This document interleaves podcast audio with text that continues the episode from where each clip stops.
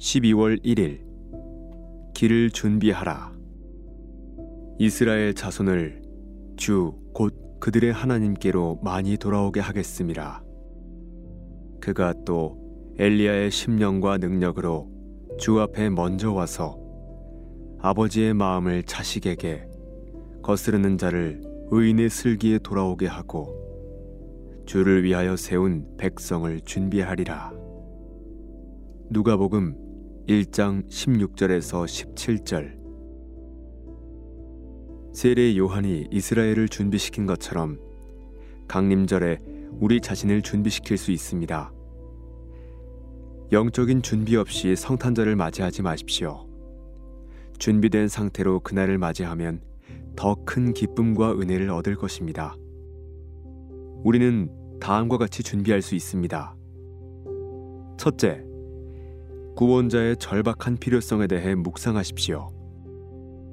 성탄절에 기뻐하려면 먼저 죄를 깨달아야 합니다.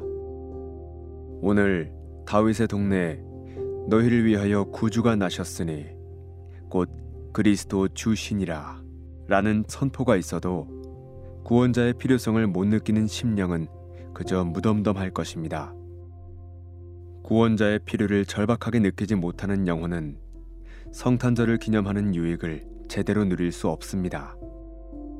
이 짧은 강림절 묵상글들을 통해 당신에게 구원자가 너무나 필요하다는 쓰고도 달콤한 생각을 일깨우십시오. 둘째, 자기 자신을 진지하게 점검하십시오. 강림절과 성탄절의 관계는 사순절과 부활절의 관계와 같습니다.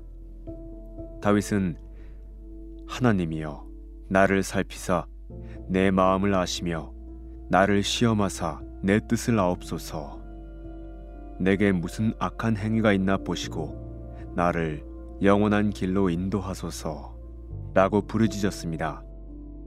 다윗처럼 자기 자신을 점검하십시오. 집을 깨끗하게 함으로 당신의 심령에 예수님이 거하실 공간을 마련하십시오. 셋째, 집 안에 하나님 중심적인 기대감과 들뜬 분위기를 조성하십시오. 특히 아이들을 위해 그렇게 하십시오. 부모가 그리스도로 인해 들뜬다면 아이들도 그럴 것입니다. 부모가 단지 물질적인 것으로 들뜬다면 어떻게 아이들이 하나님에 대한 목마름을 갖겠습니까?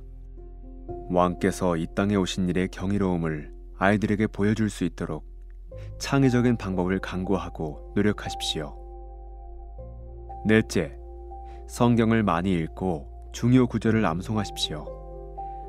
하나님의 말씀은 불과 같습니다. 내 말이 불같지 아니하냐. 예레미야 23장 29절. 이번 강림절 기간에 말씀의 불 주위로 모여듭시다. 이 불은 따뜻하며 은혜의 색깔로 반짝이며 수많은 상처를 치유합니다. 이 불은 어두운 밤을 밝히는 빛입니다.